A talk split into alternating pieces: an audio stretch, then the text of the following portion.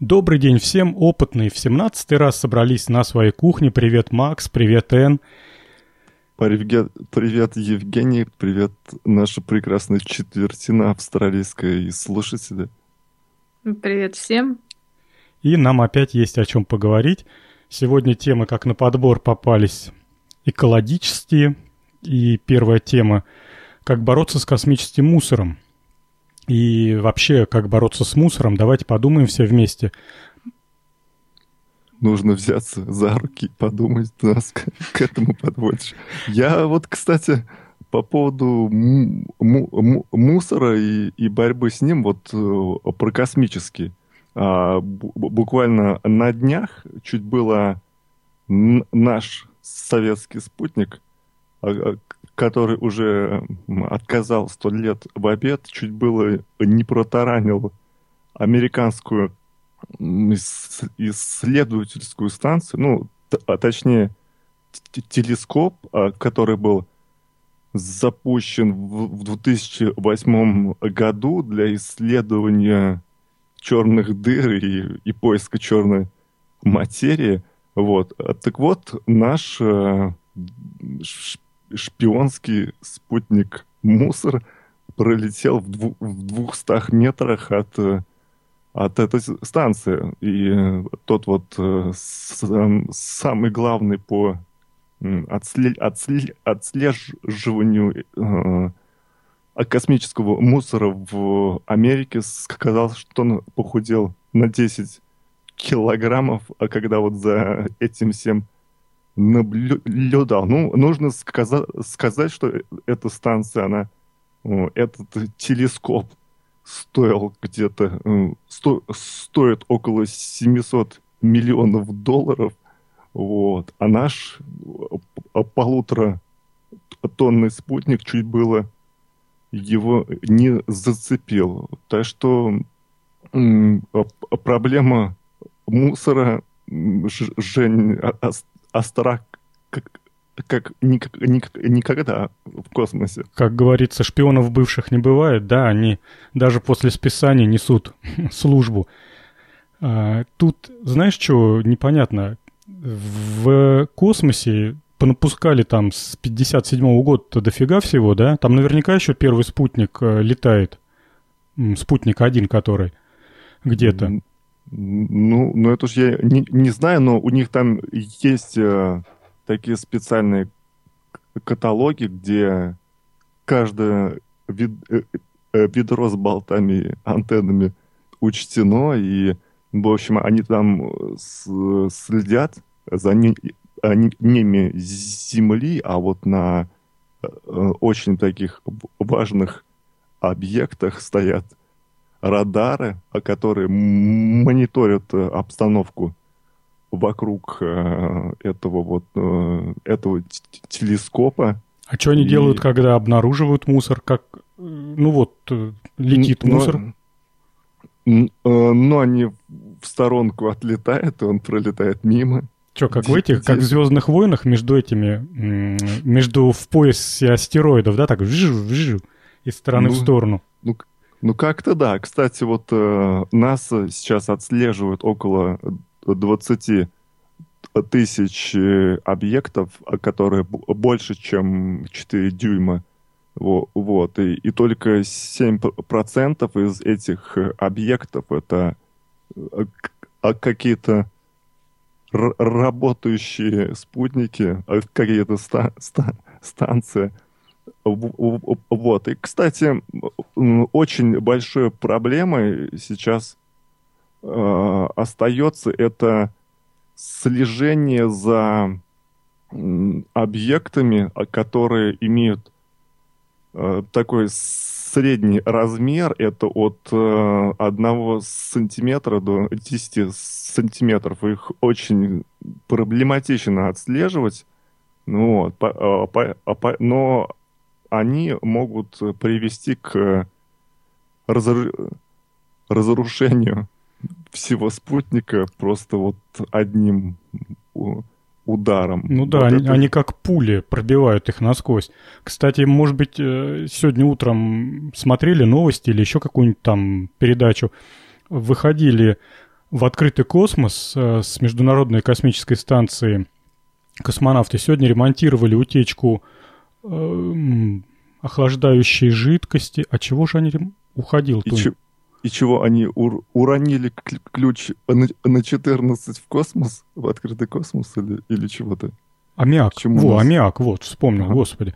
Так вот, э, они утром проснулись, протерли глаза, выглянули в окошко, а за окном идет, как написано в, в статье, аммиачный снег. Он, наверное, в, на холоде превращается в эти, в снежинки.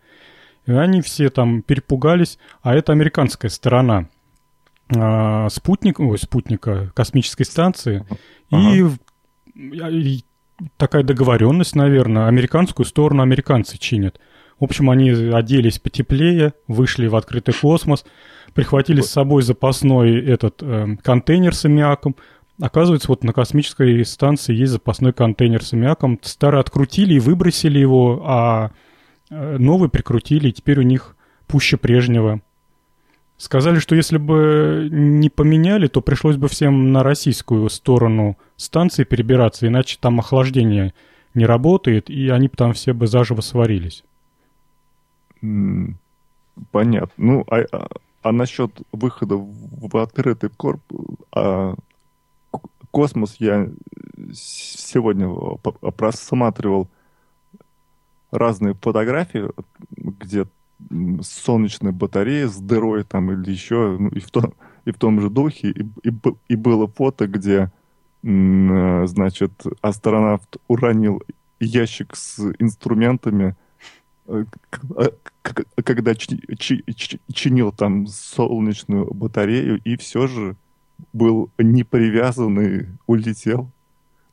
Улетел Космонавт? Да, да. Серьезно? Космонавт погиб в космосе? Да не, ящик с инструментами улетел. А, я, а я, сам мне послышалось, что космонавт не привязанный улетел. Не, нет, нет, нет ящик улетел с ключами. Ну, это не такая большая потеря. Слушайте, а вот у меня, я когда эти статьи читал, которые Максим подсуропил нам всем, я вот что-то думал, а вот как бы этот мусор все-таки, ну, собирать, что ли, отлавливать? Ведь все равно же рано или поздно это же будет такая прям большая-пребольшая проблема. И... И ты придумал робот на Ардуино послать в космос? Нет, я придумал не робот на Ардуино, а я придумал если во все части, а, которые выбрасываются в космос, если все вещи... Да, если все вещи, которые выбрасываются в космос, а, делать магнитными или в них встраивать магнитики, ну, понятно, да, идея, то есть, то тогда там же дав... Э, трение минимально, там же сопротивление минимально, они все будут друг к дружке рано или поздно притягиваться. И когда понакопится такая довольно-таки большая куча слипшегося мусора, вот его тогда, наверное, можно раз и захватить. То есть половину работы будет делать э, природа магнетизма автоматически, а потом его только собирать эти слипшиеся куски. Женя, а тебе не кажется, что на скорости 20 тысяч миль в час одним магнитиком явно не обойтись. Ну, Там под... еще проблема в том, что когда они сталкиваются, они разлетаются на еще более Мелкие. большее количество Магнит. мелких частиц. И, кстати, я тут какие-то жуткие цифры прочитала, что сейчас вращаются сотни миллионов частиц с размерами меньше одного миллиметра – то есть даже если от какого-то космического корабля или спутника а, отвалилось, отвалился кусочек покрытия, это покрытие может а, повредить обшивку или а, еще какие-то части. То есть это, мне кажется, их лучше держать подальше друг от друга. Ну, так как же их тогда собирать? Ну вот, кстати, я посмотрела тоже этой проблемой заинтересовалась. И сейчас, а, насколько я слышала, в Швейцарии разработали роботов камикадзе, которые... Свою да, грудь это... подставляют. Ну, практически да. То есть они в космосе собирают вот эти вот мелкие-мелкие частицы либо специальными щупальцами, либо э, губкой специально, если частицы совсем маленькие. И потом вместе с ними летят в нижние слои атмосферы и сгорают вместе с мусором. Можно вот. было бы тогда их э, с элект... Металлич... А интересно, а много металлических магнитных частей, ну, те, которые могут примагнититься, большой процент составляет среди всего прочего мусора? А то такой робот-камикадзе может просто бороздить просторы вот, э, космоса и примагничивать к себе, а потом также прекрасно загорать. Ребят, а вам не, жалко вот новенького робота, блестящего, сжечь вместе с мусором? Это а телескоп не, не жалко? Ну, ну хорошо, ладно, отбила. Это еще есть э, один вариант, я посмотрела. Так называемый лазерный веник. А, да, я про это, это читал, да. Да, когда направляют луч, пла луч плазмы на космический мусор, и это как-то изменяет траекторию его движения. То есть этот кусок мусора можно опять же направить в нижние слои атмосферы, чтобы он там сгорел. Или на станцию, если военным спутнике это поставить. А интересно, а, кстати... вот такое количество мусора сжечь, мы не сождем весь кислород в, в атмосфере? А то, может быть, ну его, пусть летает. Да нет. Ну и хорошо, Я... Ус- ну, успокоил. Но мне кажется, если бы этого мусора не было бы в космосе, мы бы с вами сейчас по скайпу бы не разговаривали вот так. Ты думаешь, он как э, прекрасное зеркало э, перенаправляет лучи скайпа с Австралии в Россию? Нет, это просто э, жертва для того, чтобы пользователи спо спокойненько ходили в Одноклассники, в ВКонтакте. А, ты вон о чем? То, что да. их менять Коммуникация надо? это сама. Ну да. Но это пока еще не мусор. Ну, они поскольку служат спутники связи? Лет по 10? Не, ну, ну чтобы его запустить, нужна же ракета, а ракеты, а часть этой ракеты останутся в космосе, часть упадет на Землю, что-то испортится там. Я, то есть, бо более так гл глобально хочу осветить этот вопрос. То есть, как бы, без мусора мы не обойдемся никак. Ну, а бороться с не ним... обойдемся. Ну, а бороться с ним... Ну... А вы, кстати, не, не слыхали про историю, как м, китайцы испытали а, оружие, которое у, да, уничтожает да. спутники-то? Вообще ужас. Расскажи, Макс. Ну, я так см- смутно представляю, конечно. В, в, э, был у них один эксперимент. Они один спутник э, уничтожили. И, и типа того, вот э, есть идея, что можно а таким вот способом э, бороться с космическим му- э, мусором, чтобы он сгорал в атмосфере при схождении с орбиты. Да там, по-моему, наоборот. Там получилось так, что этот спутник разлетелся на тысячи и тысячи мелких кусочков, которые в верхних слоях атмосферы до сих пор прекрасно себя чувствуют, и ничего с ними не произошло. То есть они еще больше загрязнили, так сказать, пространство. В общем, надо все это намагничивать, делать большим куском и бомбить э, мусорную кучу, которая плавает в мировом океане, уже на Земле.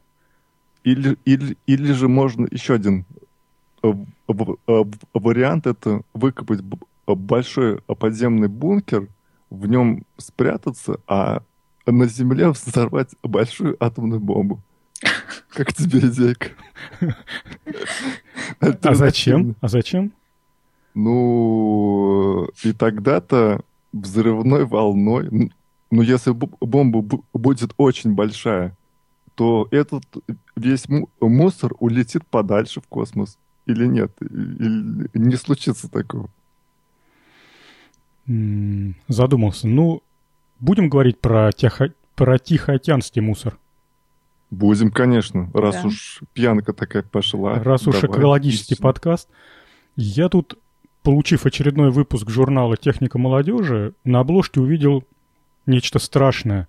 Оказывается, ровно посередине Тихого океана, прям совсем недалеко, где живет Н, над Австралией, плавает огромная-преогромная куча мусора по площади, как несколько штатов Соединенных Штатов Америки. Или как все Соединенные Штаты Америки. В общем, не договорились они, какого размера эта куча.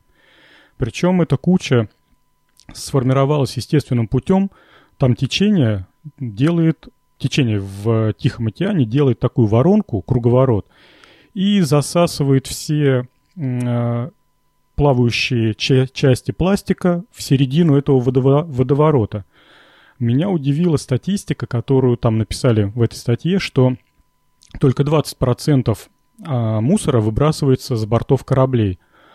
А вот откуда получаются оставшиеся 80%, написано с берегов э, океана, но неужели люди в таком количестве мусорят с берегов э, бутылками, пластиковыми пакетами и прочей ерундой? Ну так энто поди, му- мусорит же, вот и приплывает туда. Нет, нет, я не мусорю. Но, кстати, я один раз шла по пляжу, и увидела пластиковую бутылку, на ней было написано «Тархун». Серьезно? Вот. Да, серьезно. Ну, видно, кто-то с корабля выбросил. Я так обалдела немного. Тут вроде тархун не продается. Ну, вообще запрещенная Но все равно трава. все выбрасывается на берег. Ну, судя по карте, от Австралии это далеко, и, наверное, это не видно. Но все равно те фотографии, которые видно ну, вот фотографировали люди, конечно, это нечто ужасное. Самое, э, что было неожиданно для всех, что пластик, который предполагался, что он не будет разлагаться, и все били в набат, то помните, там, 10-15 лет назад, когда все говорили, вот, пластик — это такая зараза, что полиэтиленовый пакет, он э, 10, о, 10, несколько сотен лет не разлагается, не измельчается, ему ничего не будет. А вот комбинация солнечного света, воды соленой и чего-то там еще, в результате... Бактерий, пол... наверное. Наверное, да. Этот пластик начинает крошиться в совершенно мелкую такую вот взвесь, и его начинают жрать рыбы, там всякие черепахи, птицы, путая а, с планктоном, потому что пластик размерами становится, вот эти частички пластика размерами становятся подобными планктону. А полиэтиленовые пакеты, плавающие в воде, напоминают всяким черепахам и рыбам э, медуз. И они их тоже жрут, оказывается, этих медуз. И, в общем, они пакеты жрут полиэтиленовые. И есть несколько... Вот дураки. Ну да. И вот э, несколько фотографий есть, когда умершие там птицы, рыбы, ну, уже такие разложившиеся, и самой птицы уже нету, остались только кости и перья, а там, где раньше у нее был желудок, э, лежит такая куча мусора из зажигалок старых, из каких-то кусков пластиковых бутылок, из крышек от бутылок. В общем, какая-то какая-то страшная страсть. Жень, ну, ну, ну наверняка это зеленые вот так вот все разложили, чтобы журналисты поверили. Да, и чтобы прибавили финансирование. Кстати, я что-то вот э, статью прочитал, там про зеленых ни слова. Соз... Новая какая-то там организация, которая э, собирается изучать э, разложение пластика в воде, но не более того. Что делать с этой кучей мусора, я так понял, не представляет вообще никто. Ну, э, я так понял, что вообще-то эти кучи большие, они образуются не где попало, а вот где когда несколько течений определенным об... образом вместе собираются, да, и получается некая воронка. Это значит, что этот мусор, он никуда не дрейфует, и ничего, в общем-то, плохого для тех, кто живет в, паре тысяч километров от этих э, вот мест не происходит. Поэтому я думаю, что нужно подождать, а, а когда эти эм, обширные мусорные территории станут побольше, и, и к ним уже могут подплывать бомжи на плотах и собирать бутылки. А, а, то есть все решится само собой. Я уверен, же, нет повода для беспокойства. Угу. Ты еще скажи, что заселять скоро эти кучи можно будет, построить на них какие-нибудь домики, палатки. Тут насчет того, что для тебя лично это безопасно, ты вот морскую рыбу ешь? Ну, да, из магазина. Ну в вот. Не, в ней там нет пробок, внутри я проверял. Пробок нет, да, ее потрошат предварительно. Дело не в этом. Я раньше считал, что последняя чистая еда на Земле, ну, ту, на которую человек не оказал никакого влияния, это морская рыба. Но ситуация выглядит сейчас таким образом, что она ест вот эти мелкие частички пластика, а они, ну вот меня Н поправит, они, в общем, каким-то образом химически фонят и выделяют из себя дофига всяких неполезных вещей. Фенол. Ну... Там много всяких. Я даже прочитал Фен... такое слово, как ДДТ. Это Юрий Шевчук, поди. Нет? Нет? Я ошибся опять. Нет, ты знаешь, да, вот, ДДТ. Дихлор, дифенил, три, хлор, метил, метан. О, прочитал. Я про этот ДДТ от бабушки слышал. Когда-то это считался э, одним из самых эффективных средств от, по уничтожению всяких насекомых на огородах.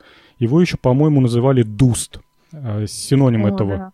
Слышала. И э, вообще это был прорыв в, в агротехнике нереальный. То есть вот буквально в прошлом году весь урожай сожрал там, ну, не знаю, какая-нибудь саранча или жук колорадский, а в этом году побрызгали или посыпали этим дустом, он был, по-моему, в виде порошка. И куда что подевалось? Урожай стоит, красота, картошка размером с арбуз. Вот. И вот эта эйфория по поводу Дуста и вот этого ДДТ продолжалась что-то лет 5-6, пока а, не посмотрели, что, во-первых, он абсолютно не разлагается в почве, и те посевные плантации, которые этим Дустом обрабатывались, ну вот, насколько я понимаю, они до сих пор фонят вот этим ядом. А во-вторых, он прекрасно, убивая всяких червячков, жучков, он не разбирается, что за живое существо перед ним. Он также прекрасно, в общем, портит здоровье человеку. Ему-то какая разница, кого грохать. А растения прекрасно его накапливают аккумулируют в себе. Поэтому, э, возвращаясь к рыбе, поэтому морская рыба сейчас тоже, в общем-то, такая пища уже, наверное, не самая чистая на Земле. Надо искать следующую самую чистую на Земле пищу. Ну, ну да, особенно если рыба около Фукусимы выловлена, то наверняка это не самое чистое. А по поводу Дуста я вот, как сейчас помню, в четвертом классе с отцом морил картошку Дустом. Там такое... Картошку? картошку, да. То есть там берется Этих э, обычный... колорадского жука отсадили в сторону, в зрительные ряды, чтобы они не мешались под ногами. Ну, ну в смысле, жуков, да-да-да. Ага, ну все-таки жуков, да? Ну хорошо. Вот. А я их керосином просто... жгла. Ну ты и садисткой. Я-то просто хоть ду дустом. А под словом жгла в смысле открытым огнем? Ну, в баночку с, с керосином, да, и потом поджигала. Mm-hmm. Ну, да, в... это, это уже руч... рук... руками собирали, да? Я бы да. так бы не поступил бы с жуками. Ну, так это, э, берется такой мешок, э, мешок обычный, полиэтиленовый, из-под сахара, насыпается в, него дуст, делается дырка с, в, одном углу, и бежишь по рядку, от одного конца огорода в другой, и вот он э, морится, вот жук а таким об, образом. Ну, надо сказать, что мы, мы, мы только раз вот так пробовали, и что-то это как-то не, не прижилось почему-то. Не знаю почему. Я так подозреваю, то, что э, так как дуст повсеместно запрещен, то у вас просто истощились его запасы где-нибудь там в кладовочке. И пришлось mm. вернуться к более э, сбиванию вен- веником. цивильным препаратам. Ну, вообще вот сейчас современные э, препараты, которые борются с насекомыми, так называемые, не, не произнесу это слово, интоксициды. Ну, в общем... Инсексиды. Вот, ну, третья версия. Вот, они все а, очень короткого срока действия и разлагаются буквально там через 3-4 дня. Поэтому неспроста говорят, что опрыскивать ну, не, не, не ближе, чем за там, 5 дней до сбора урожая. Даже если ты по живым яблокам попрыскаешь вот современными препаратами, они через 2-3 дня не будут из себя представлять никакой опасности ни для кого, в том числе и для червяков, ну, против которых они рассчитаны. А при попадании на почву, ну, вот капают капли, когда прыскаешь все это дело, э, при соприкосновении с почвой, там, с открытым воздухом, солнечным светом, они разлагаются еще быстрее, там, в течение нескольких часов буквально. Поэтому... Э, ну, Дус... ну, так, Жень, это же не, не напасешься же этого. Чем опрыскивать-то? Одно дело, э, э, э, купил мешок дуста весной, помазал все деревья, и до осени все работает, все действует. А твоими, а которые на два дня, это, это чего это?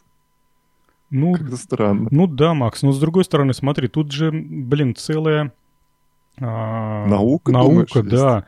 Ну вот как пример тебе э, надо уничтожать там всяких бабочек, гусениц, но вот пчел, они все полезные, да, а пчел же они бестолковые, они же не знают, что ты попрыскал. Также вот садятся на эти цветки, а зачастую вот эти все препараты, они а, контактного действия, то есть не обязательно этим гусеницам жрать, они достаточно просто соприкоснуться. Э, Почесались об яблоко. Ну, типа того, да. И они все, знаешь, э, рассчитаны на то, что у них э, воздействие на, на нервную систему происходит.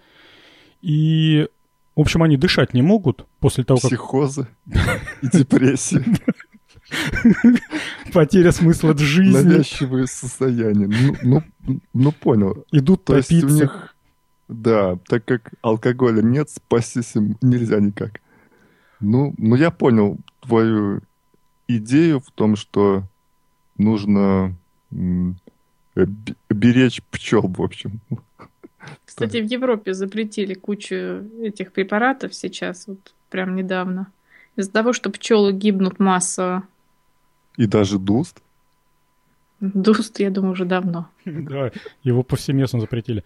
А кстати, большую проблему, оказывается, я вот где-то читал, что составляют ветряные мельницы, они то ли бабочкам, то ли пчелам серьезный заслон представляют. И, в общем, там, где понаставили вот эти целые поля ветряных мельниц, ой, не мельниц, а ветряков, ветряков, да, станций, то там резко уменьшилось, ну, в общем, как, какой-то живности прям стало в разы меньше. Это не из-за звука случилось? Э, я так понял, что летят, а их лопастями сбивают. А. И они не долетают куда им надо, а там же э, вот в европейских странах, по-моему, в Германии, там целые поля стоят, вот прям такие ровненькие склоны, и на них рядов в 10, в 15 такими линиями стоят ветряки. И какое-то это прям непреодолимое. Или птичка какая-то мелкая. Вот я сейчас уже боюсь наврать. Но, в общем, какую-то живность заморили этими ветряками. Нет бы им а, поставить малюсенькую атомную станцию и, и спи спокойно. Они там ветряков понаставили. Ну вот шутка шутка, Макс. Нет. А вот я Меда считаю, нет. что малюсенькая современная атомная станция это чуть ли не самое безопасное и экологичное устройство на Земле. Э, потому что все, что взрывалось и ломалось, это все либо старье какое-то, э, либо, э, ну вот случай как с Чернобылем, неумные действия человека. А посмотри, Франция, Германия, сколько там электростанций атомных стоит? Они ж, у них ни рек, ничего нету. Уголь они уже давно не жгут, и угля-то у них нету. Не, ну, это, да. это зря. Это, это очень хорошая вещь. Причем, по большому счету, из нее ничего не вылетает. В отличие, например, от там, у, ну, как-то на, на угле, который работает, или на газе. Происходит кипячение воды, по замкнутому циклу бегает одна и та же вода и крутит паром турбину. Этот же пар тут же конденсируется и идет опять на нагрев. То есть вообще такой, знаешь, черный ящик, из которого провода выходят. Mm, ну, ну да. А, кстати, еще вот у нас, у нас же тут рядом стоит Балаковская АЭС, и туда, значит, это ребята ездят на, на, а, на кайтах покататься, ой, на, а, на, как же они, доски-то вот эти с парусом. Виндсерфинге? Виндсерфинге, да. А там вот э, в контуре охлаждения у них там есть такой резервуар, и, и, и там температура всегда чуть э, выше, чем вот э, в Волге, что ли, или, или где там. Ну, в общем, там здорово кататься, но говорят, что охрана часто гоняет, а так вот катается на, на контуре охлаждения АЭС нашей. Ну, там вода, по-моему, не должна быть радиоактивной в контуре охлаждения. Она, то есть, изолирована от всей ради... радиации. Поэтому гоняют, наверное, просто это. У них ну, нет потом... виндсерфинга. Завидуют. Ну да, да. Нужно там от... открыть аттракцион и... и билет продавать. Надо, кстати, посмотреть на этом, на Гугле, Мапсе, Балаковскую АЭС. Там, наверное, это... Черное пятно, думаешь? Ну, кстати, интересно. Может быть, действительно черное пятно, вымаранное. Так, ну что, пойдем дальше? Ну, ну так, погоди, мы, мы так и не решили, что с бутылками-то делать. Куда сдавать? Не мусорить. Кто примет? Надо срочно делать вали, и пусть он собирает все это хозяйство. Да, я, кстати, хотела добавить про верну, вернуться к полимерам. На самом деле существуют уже пластики, которые полностью сделаны из биодеградируемых материалов. Вот, нет. Например, на основе молочной кислоты или крахмала. То есть они безвредны, когда они разлагаются. Но единственное, что они слишком дорого, дорого, дорого стоят, поэтому, И к сожалению, полиэтилен, прочь. да. Ну, в современном мире цена это все, к сожалению. Тут, сама понимаешь, капиталистов да. не переделаешь. Только законами надо с этим бороться и не мусорить. Ну, опять же, законы пишутся теми же самыми капиталистами. Лоббирование там жуткое. Знаешь, это а, как-то система издержек и противовесов. То есть, если капиталисту удастся ограничить в производстве пластика, значит, сто процентов ему где-то дали прослабление в другом. Просто мы пока про это не знаем, но сто процентов ему дали. Какой-нибудь карт-бланш. Не весело. Ну, так, а же, так же, как и гусеничкам, которые при, соприкоснулись с нервно-паралитическими препаратами. Следующая тема. Предлагаю начать говорить про печать металлических деталей. Предложила Н. Я, честно говоря, прошу помощи вас, как более легко владеющим сурманским языком. Я несколько раз с помощью Google переводчика переводил эту статью. Я так и не понял, как они печатают именно металлическую деталь видео что-то оно пропускает какие-то важные моменты, и я теряю цепочку на определенном этапе. Поможете? Да, сейчас попробую. Значит, на, э, в той статье там были показаны два способа э, печати металлом. Первый способ это э, была такая система подачи металлической крошки которая потом тут же приваривается лазером. Это первый способ. А вот второй способ – это по стальной крошке печатается специальным эм, клеющим веществом. То есть потом это вещество нагревается и склеивает металлические частицы вместе. И получается такая своеобразная пористая структура со склеенными металлическими частицами. То есть она очень хрупкая. И дальше два варианта. Либо эта структура кладется в печь, чтобы э, полимер сгорел, а металлические частицы расплавились. Либо второй способ – это э, э, вот эта вот форма, она заливается другим металлом с более низкой температурой плавления. То есть получается такой, такой гибридный материал. Вот в том примере они, по-моему, сначала сделали стальную матрицу, которую потом залили бронзой. Вот как-то так. А матрицу потом э, расколотили и, освобод... и ос... освободили от нее? Нет, нет, получается гибрид. То есть получается эм, сталь, пропитанная бронзой. Mm-hmm. Это вот там отдельно насыпали порошок. Да-да-да, вот желтый порошок это, это бронза. А была. как она засасывалась? По каким каналам? Не совсем. А... Методом вот этой вот э, жидко... жидкостной вязкости, сама как по капиллярам поднималась? Да, там, по-моему, дело в том, что э, все это помещалось в оксид алюминия, который, если, допустим, пропитывался расплавленным металлом, он никакую форму не приобретал, а вот если расплавленный металл попадал в э, напечатанную до этого стальную форму, он вот как-то заливался в поры, и форма держалась. Я, я, я это как-то так поняла. Я смотрел, когда это видео, думал, какая, с одной стороны, ну, уже реализованная технология, но с другой стороны, довольно-таки сложно.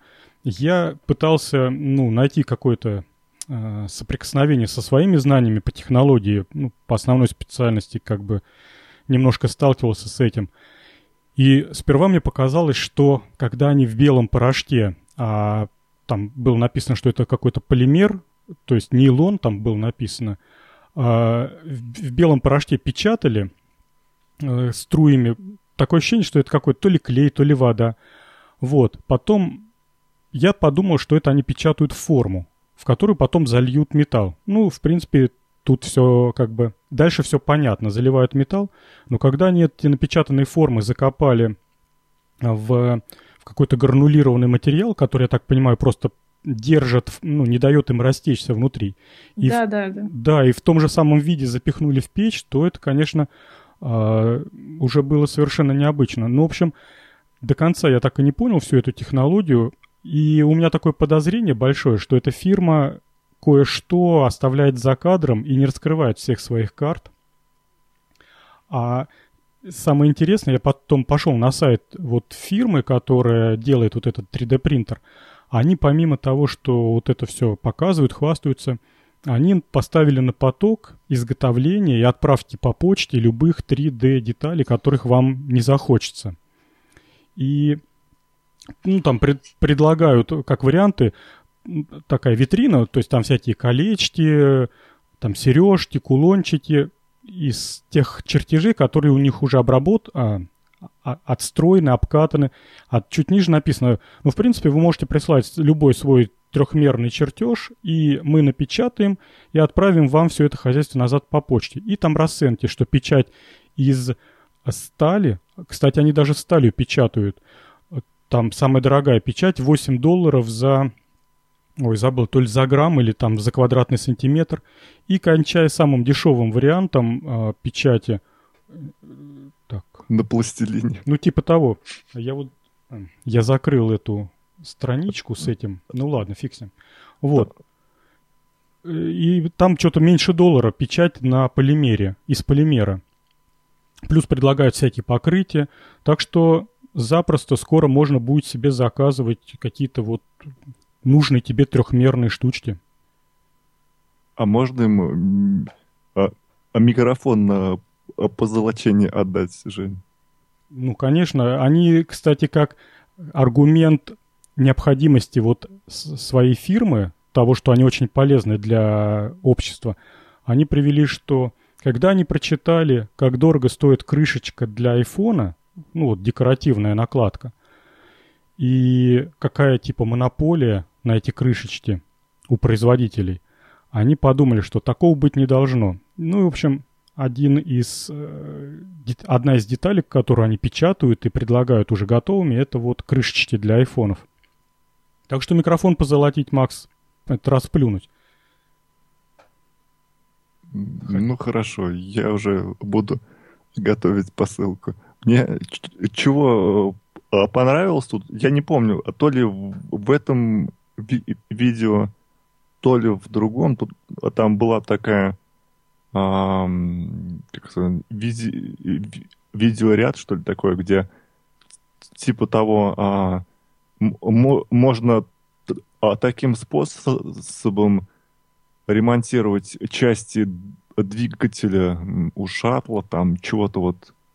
Это здесь или не здесь, Жень? Типа, да, это типа с собой показано. взять на космическую станцию 3D принтер, если что-то поломалось, быстренько под, подпечатать? Да нет, нет. Вроде там... сварки работает. Как бы да, да, но это на, на Земле, а не там. Слушай, а, блин, какая богатая идея неожиданно родилась, не, не, неправильно тебя поняв. Ведь правда, надо на станции космические брать 3D-принтер и материалы, ну, для печати, а не возить туда запасные баллоны с аммиаком. То есть э, лучше взять э, аммиачный завод с собой, чем баллон, ты хочешь сказать? Ну, поломался это баллон, раз быстренько баллон подпечатал, что тебе там не хватает, или латку на баллон напечатал нужной формы. Вылетел, оделся потеплее, вылетел в космос и прикрутил его. Да вон резинку и, и проволоку примотал. Да еще что, не хватало. Жвачку достал и прилепил. Изоленты. Да, еще на том же принтере можно еду печатать. Ну, насчет печати еды, да. Мы говорили уже про это. Но что-то мне как-то она не очень на внешний вид нравится. Вот, я нашел этот сайт. Эта компания называется Shapeways. И вот у них тут печатные, прям витрина с детальками с напечатанными. Вот кулончики э, от 30, ну, 38 долларов, 27 долларов. Ну, в общем, какие-то цены такие. Больш... Может, большие. Жень, может, мы будем э, прода- продавать кулончики с, на- с надписью «Опытный на кухне», как думаешь? Будут спросом пользоваться? Напечатанные на 3D принтере? Да, конечно, будут. Ну, позолоченные, если то вообще.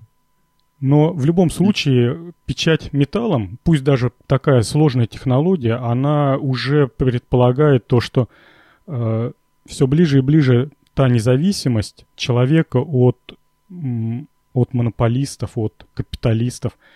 Кстати, переходя к следующей теме, на этой неделе все как прорвались, и все рассказали и средства массовой информации, и э, все подкасты. Я вчера даже вечером слушал радио Ти, и даже они про это проговорили.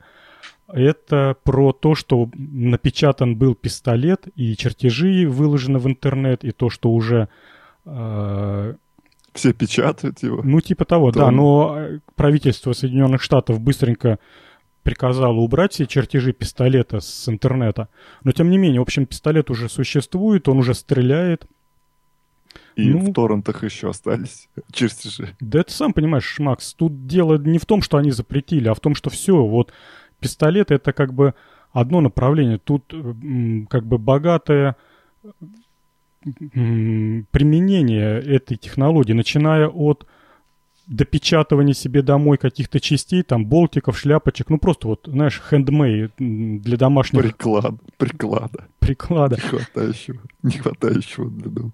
Ну, сл- слушай, а вот, ну, понятно, что там сам пистолет пластиковый, да, его там можно пронести сотруднику Аль-Каиды на борт самолета и там что-нибудь сделать. Но пуля-то она сама-то из металла, она-то а, детектится, пули-то сами. Тут-то быть как? Ну, тут быть... Их же не напечатаешь. Не, ну тут быть как? Э, ты везешь пистолет, а пули там на месте. У стюардесс берешь. Не складух, понимаешь? У подельников у своих там, когда прилетел в другое место. Да вообще тут тут не проблема в том, чтобы незаметно провозить. Это, я даже думаю, что печать металлом дож, дождется своего времени, и никто не будет этой ерундой заниматься из полимеров печатать пистолеты. Ну, не для этого материал. Буквально там еще чуть-чуть, и будем из металла все, что надо, печатать. Из чугуна. Любой пистолет. Ну, почему бы нет? Чугун отличный материал, он хрупкий, правда, но просто надо все там правильно сделать. Пушки-то чугунными были. Зато он как льется хорошо. Ну, в смысле, Да. как, и, как и- литейный материал отличный. И украсть слажение, она же тяжеленная будет. Не, а, кстати, пуля, да, она же сама же стальная, да? Не, не, не латунная же, да? Ну, почему? Как раз латунная. И гильза латунная, и сама а, головка, она там сплав меди. И чего там. То есть нет из, нержа- из нержавейки, нет этих э, а, патронов, да? Ну, Или- ну, а зачем? А, или- а как это обрабатывать не знаю. все? Нет, Ну, ну, а из нержавейки как? ты что? убойной пули? Или это... Ну, я не, ну, не знаю. Ну, ну, если они из латуни, а то значит они не, не магнитятся. Чего? Ну, не магнитится. Ну, там же не магнитом проверяют, там же рентген на этих, на детекторах. Ну, а, ну есть же и на металл а, а детекторы, рамки такие. Ну, первый, а такой это самый, ну, первый этап Макс. проверки. Тебе, вот ты мне открой тайну, ты что все пытаешься пронести через, через аэропорт? Я понимаю, я боюсь все вот за Аль-Каиду, понимаешь? Э, Они вот э, придут вот с такими на борт, а я там лечу, понимаешь? И что мне делать? А так я хотя бы тут у вас в подкасте по- э, посижу, успокоюсь хоть, ну не знаю. Ну, в общем, информационный повод, про который мы говорили несколько передач назад, наконец-то достиг широкой аудитории, мы молодцы. А дальше, дальше, дальше. А дальше был день радио 7 чего? Апреля. Женя, по- а погоди, я еще это не, недостаточно э, Успокоился. просвещ- успокоился э, по поводу пуль. А, а пулю вообще можно ли напечатать? Ну, в смысле, не, не то, ну, э, понятное дело, что напечатать можно, но, но если в нее э, э, пороха э, на- насыпать, она там не, проплавится, ничего? Ну, почему не проплавится? Проплавится. Ну и чего, она одноразовая. Те- Мне Тебя где кажется, вся эта смущает? тема... Мне кажется, вся эта тема будет развиваться как сам- самодельная взрывчатка. Куча людей покалечится, а остальным неповадно будет. А, то есть ждем к следующему выпуску новых коллег, и мы это обсудим более подробно. Ну, кстати, ладно. кстати, можно регулярно будет, ну, какой, с какой-то там регулярностью следить за развитием этой темы, потому что э, интересно, что э, какая следующая до сих пор недоступная вещь будет напечатана обычным человеком. Ну, вот оружие как бы сделали, да, вот что еще никто себе не мог позволить вот сделать что-то под себя. А дальше вот теперь есть 3D принтер, есть материалы прекрасные. Как вчера Органы. органы. Бугатти. Бугатти. Ну да, вот, кстати, органы. Действительно, себе можно печатать будет э, там какие-то суставы, еще что-то. С учетом своих анатомических. Зубы, наверное, можно печатать. Представляешь, ам, какой-нибудь... а, Синие зубы из За- пластиковых. зачем синие? Любые. Любые. Ну, не знаю, там... Золотые. Зуб- Золотые зубные техники же много денег берут за то, чтобы сделать зубной протез. А ты сам напечатал его, только пришел, чтобы тебе его установили. Самому неловко. Сам поставил, сам напечатал. Ну, кстати, Макс, вот смех смехом, а вот почему нет? Почему нельзя напечатать себе зубы и, в общем-то, поставить, да, с помощью там другана какого-нибудь? Ну, Я, э, я тебе свои не, не доверил. Не доверил бы. Тем более, что ты с тракторного завода, я вообще опасаюсь, чем это все дело закончится. А я, кстати, видела печать кровеносных сосудов. Это интересная вещь. Они сначала на 3D принтере печа- печатают структуру сахаром.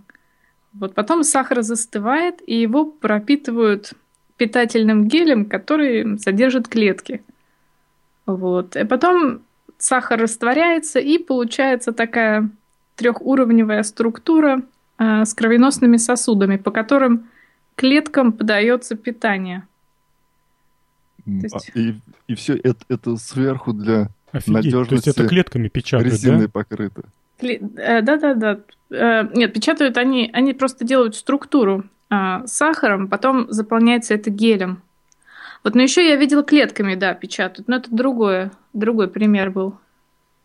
Это что же получается, что можно э, пьянствовать на всю катушку, а печень потом напечатать можно будет? Ну, лет через 50, наверное, можно. Так, ну нет, теперь, я, те, я те, так сильно не буду. Теперь я понял, откуда прогноз. Буквально вот э, пару дней назад, э, включив телевизор, сказали, что буквально через 50-60 лет э, количество жителей на Земле увеличится вдвое, будет нас 12 миллиардов. Ну, это было сказано к тому, что типа сейчас уже места нету совершенно, где жить. А то, что еды не будет хватать, воды не будет хватать, это как бы к этому уже всех подготовили. Не будет хватать элементарно места, то есть по два человека на одном квадратном месте будут стоять, метре.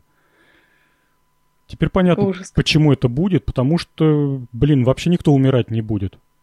Жень, да, да не, не беспокойся увели, увеличится число самострелов из пластикового оружия, и все уравняется. Так что э, природа, в природе всегда все сбалансировано. Ты думаешь, э, правительство Соединенных Штатов само начнет размещать чертежи пистолетов?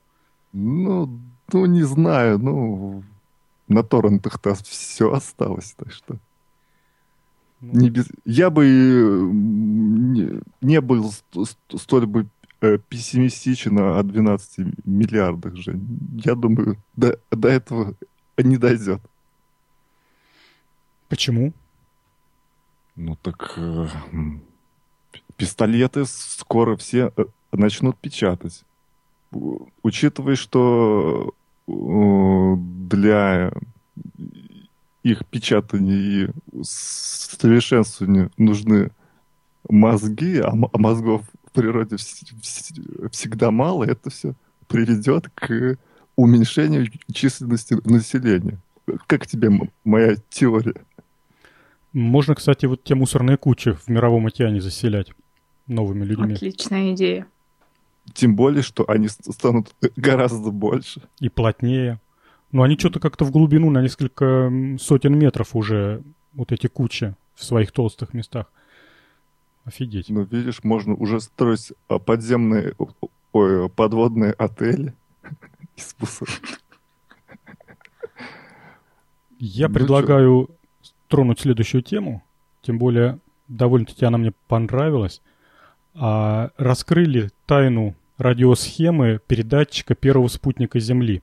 Тот, который О. летал и делал бип-бип-бип. О боже, и теперь мир измен... изменится. Ну, мир не знаю, как изменится, но, честно говоря, прочитав эту статью из журнала «Радио», я... Э, Изменился полностью, до да. и после. Ну, ты понимаешь, Макс, во-первых, ты же, ну, ты смотрел же, да? Да, у меня сейчас все открыто и схема даже. Красота. Я смотрю и, в таком, и В таком маленьком объеме разместить схему на лампах. Передатчик был на трех лампах. И в спутник запихнули два передатчика вот эти четыре рожки, которые торчали из спутника, это было две, ан а, две антенны по два усика на каждый передатчик. В результате как бы вот два усика обслуживали как антенна один передатчик и два другой. Передатчики работали на разных частотах, на 20 МГц и на 40 МГц. Специально там долго выбирали частоты, и когда ну, первый спутник, еще ничего не понятно. В общем, выбирали, выбирали, выбрали почему-то эти частоты. И заранее оповестили всех радиолюбителей еще до того момента, как спутник был сделан, и он до того, как он улетел, э, в журналах радио тех времен печатали схемы радиоприемников, и вообще очень была большая агитация по всему миру, чтобы радиолюбители делали эти а, радиоприемники, чтобы они ловили сигналы спутника, чтобы как можно больше было наблюдений за ними. Вот такая замечательная, милая история. И ты это все э, как бы к чему? К теме космического мусора или э, к теме, не знаю, памяти о нашей космической отрасли? Ну, наверное, к теме памяти. Меня тут порадовало несколько технических решений. Я с таким, знаешь, я люблю всякие... А, Спутники. Нет, инженерные э, решения каких-то проблем такими хитрыми инженерными способами. Не знаю, обратил ты внимание или не обратил, но вот в этих первых передатчиках, которые полетели в космос, у них, э, ну, они были ламповые, совсем в двух словах. Чтобы лампа работала, э, необходимо разогреть до красна нить накала. Она начинает излучать электроны, ну а дальше уже происходит их модулирование с помощью сеток, и все это в конце концов попадает на принимающую пластину. А, анод. Да. Анод. Спасибо за подсказку. Анод. А вот э, нить накала, она потребляет довольно-таки много. Ну, по сути дела, это чуть ли не самый энергорасточительный элемент ну, вот тех, тех ламповых конструкций. Что придумали инженера, инженеры, которые делали вот этот радиопередатчик?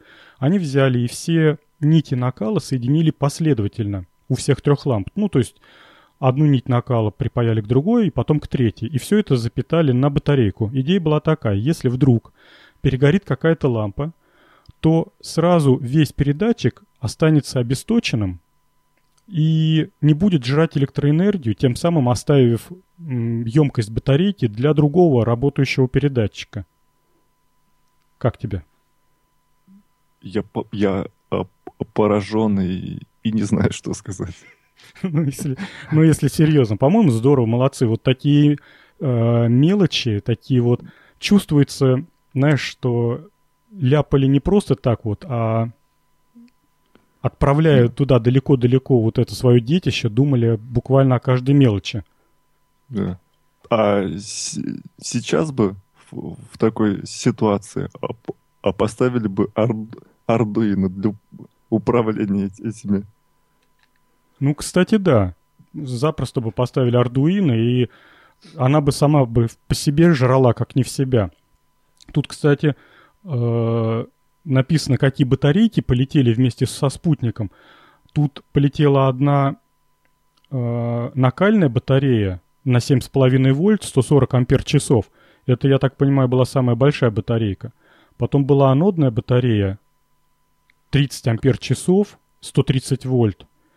И... А которая летела в соседнем спутнике. Да, ты представляешь, Макс, батарейки весили больше, чем э, вся остальная электроника этого спутника. А, кстати, про спутник-то вот эти сигналы-то бип-бип-бип, это были а, как бы не, как бы не, а, не просто сигналы, у них была у них ми- менялась длительность там, и, и то есть на приемной ст- стороне, кто надо, мог э, получить информацию о том, что там происходит с, э, там, с, с, с температурой, с давлением, еще там с, с чем-то, с внутренними э, параметрами э, спу- спутника и с, и с тем, что он э, измерял там. То есть э, бип-бип это не, э, не, не, не просто был один такой вот сигнал, который был ну, сформирован ис, ис, исключительно для, для того, чтобы его принимали радиолюбители, то, а, а, то есть он нес э, на себе еще большую смысловую нагрузку. Абсолютно верно. Такая так называемая телеметрия удаленная была. И вот тут в статье это назвали манипуляцией, а в Википедии было написано, что он действительно следил за двумя параметрами. Был э, биметаллическая пластина какая-то, которая за температурой следила внутри спутника, и она э, в диапазоне от 0 до 50 градусов с плюсом, ну, в общем, понимала температуру. И было э, там барометр, который мерил давление внутри корпуса на, на предмет разгерметизации. Так вот, э, потом вся эта, инф... ну вот с этих чуть ли не механических устройств все это попадало на реле, а реле просто щелкало и подавало или убирало питание на, на что тут, на сетке, наверное, да? Да, на, на сетку запирал mm-hmm. или, от, или открывал вот этих два последних мощ, а, две последние мощные лампы, которые а, непосредственно и, ну, и усиливали и передавали сигнал.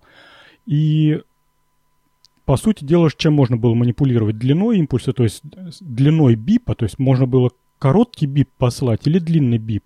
И, насколько я понимаю, расстоянием между двумя соседними бипами. То есть можно было их часто посылать, а можно было их посылать с большим промежутком, с большими паузами. Так вот, по этим комбинациям можно было... Что-то отвечало за температуру внутри спутника, а что-то отвечало за давление внутри спутника. Да, Дис? Кстати, еще вот э, по, по поводу э, э, твоих любимых простых и оригинальных решений инженерных. Вот эти, эти две полусферы, из которых был спутник, из, из которых он состоял, да, его корпус, они были соединены между собой болтами, а между этими половинками была резинка. Вот, вот такие дела. Ну, прекрасно. Ну, просто понимали, что это прослужит совсем недолго. Резина, она охрупчивается на морозе.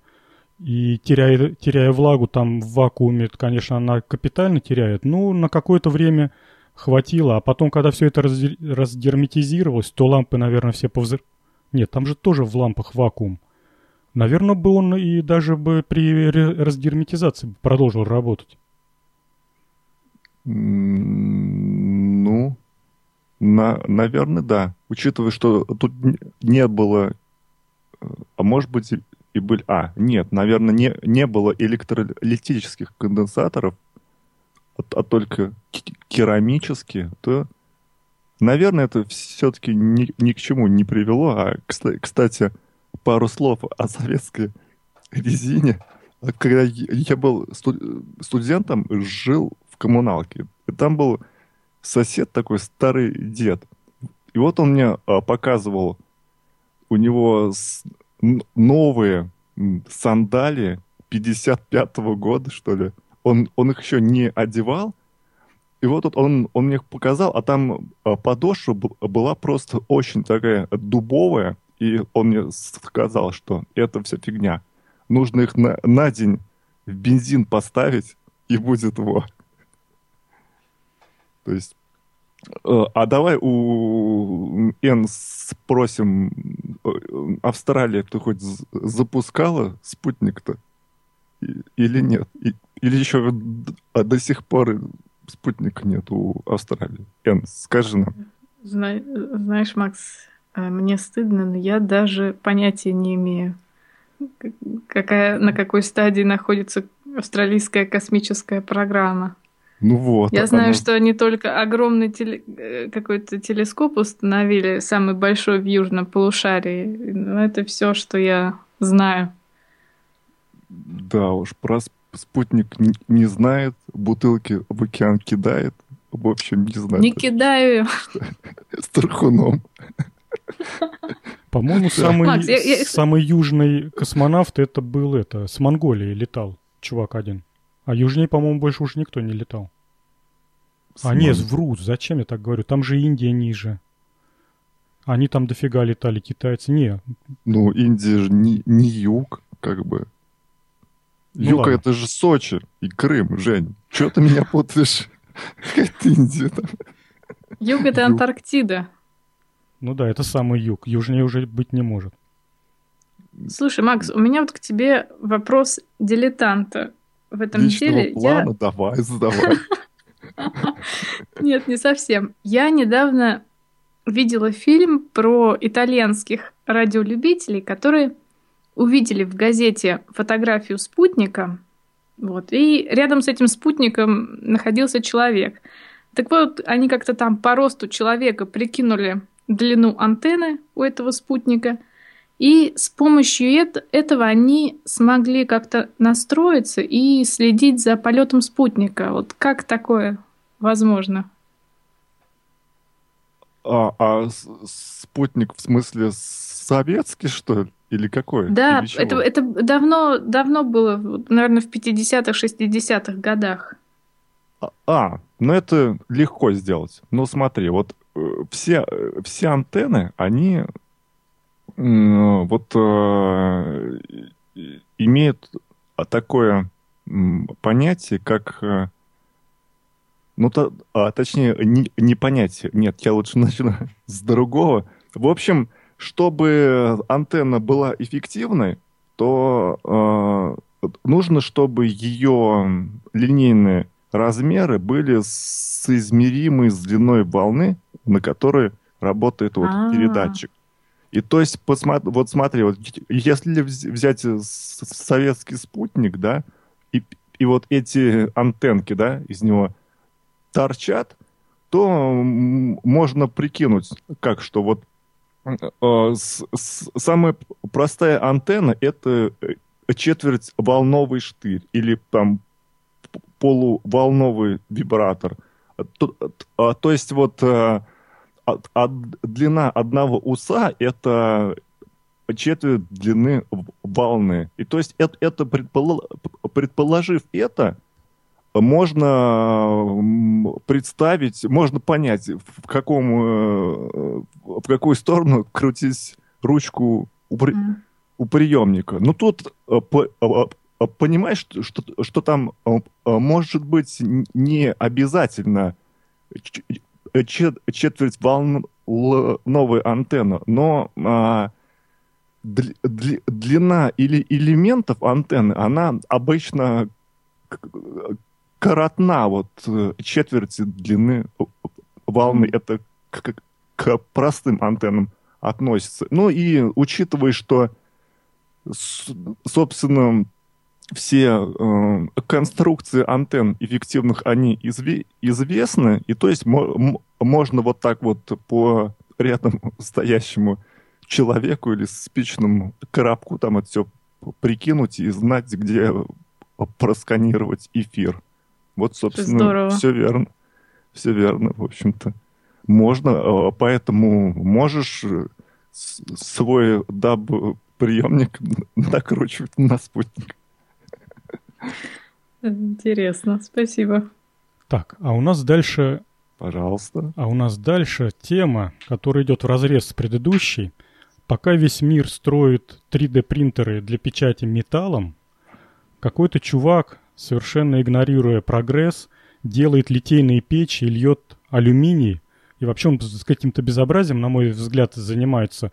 Он легкосплавные автомобильные диски переплавляет на чистые алюминиевые чушки с, сомни... с сомнительным применением. По-моему, он потом это все ходит и на металл сдает. В это, в пункт приема цветных металлов. Жень, а мы что, просто солдатиков уже все пропустили? А, а почему? А он следующий? Это, это потом. Да? Ну ладно. Я, Нет, кстати... Евгений. Ага. Да. Да? Говори. Да, Евгений, давай. Говори. А, я говорю, хорошо. Давай Так вот, чувак, непонятно из какого города страны. США. Сделал совершенно шайтан машину на колесиках, а с газовым баллоном, с шуруповертом вместо мешалки. Что она там делает, непонятно совершенно. Ну, в общем, какой-то это, знаешь, как в фильме Киндзадза, то есть такая это пепелац такой самоходный. И он потом, я так понимаю, по ночам, пока все соседи крепко спят, он литые диски скручивает с их машин, режет болгаркой на мелкие кусочки, переплавляет их и э, разливает по таким формочкам. По баночкам. По баночкам, да. И потом последняя как бы финальная фотография, на которой все закончилось ну, там много такой цикл фотографий, сложная-сложная машина, какие-то элементы конструкции, какая-то труба с прорезями. И, значит, вот, ну, такая нарастает, нарастает интрига. Чем же это все закончится? Зачем же он столько труда и сил потратил. И последняя финальная фотография с полметра алюминиевых чушек. И, и написано, ну вот, я теперь получил а, 40 фунтов чистейшего алюминиевого сплава. Профит, Евгений, ура. ты еще забыл торшер. Торшер там есть сверху, чтобы светить ночью. Гламур. То есть я попал, да, что он в основном по ночам работает. А то, Евгений, видимо, вызывает полицию. Ага. Мне... А вы видели в комментариях, что этот человек сказал? Он сказал, что все детали, котор- из которых сделана эта машина, он их нашел на свалке. То есть вот эта плавильная печь, она сделана из старого котла для водонагревания. А Тот элемент, где плавился алюминий, он сделан из огнетушителя. Работает это все на переработанном машинном масле. Там он, по-моему, даже упоми- упоминал а, арахисовое масло. В общем, меня это очень поразило. Просто вот человек пошел на свалку и собрал такую вот замечательную машину. Ладно, там алюминий. Вот главная идея. А представляешь, сперва у этого человека в голове все собралось, что вот э, я до сих пор до конца не понимаю, как все это работает. А, не знаю, обратили ли вы внимание или нет. Газовый баллон, который стоит э, недалеко от этой шайтан-машины, он а, подведен трубочкой к э, газовой горелке, которая греет такую довольно-таки большую бочку, а уже из этой бочки что-то куда-то стекает, то есть это, не- это не газ сгорает в плавильной Нет, печи. Это переработанное машинное масло. Оно туда распыляется, по-моему. Он, сейчас я где-то написала, использовал какую-то часть от Volkswagen, чтобы как раз вот это вот масло подавать. Как-то там хитро. То есть он подогревал машинное масло, чтобы повысить текучесть, наверное, потом его превращал в воздушно-масляную смесь, а ее уже поджигал, Да-да-да, воздушно-масляная смесь, вот. попал. Причем он стартовал с пропана именно. Ну да, я видел, у него как бы это было э, две версии, да? Он пытался газы жечь. Или подожди, или ты не про то сказал, Макс? Я, тебе про то, что вот э, первоначальный пуск, как я понял, он происходит при эм, с- сначала на пропане.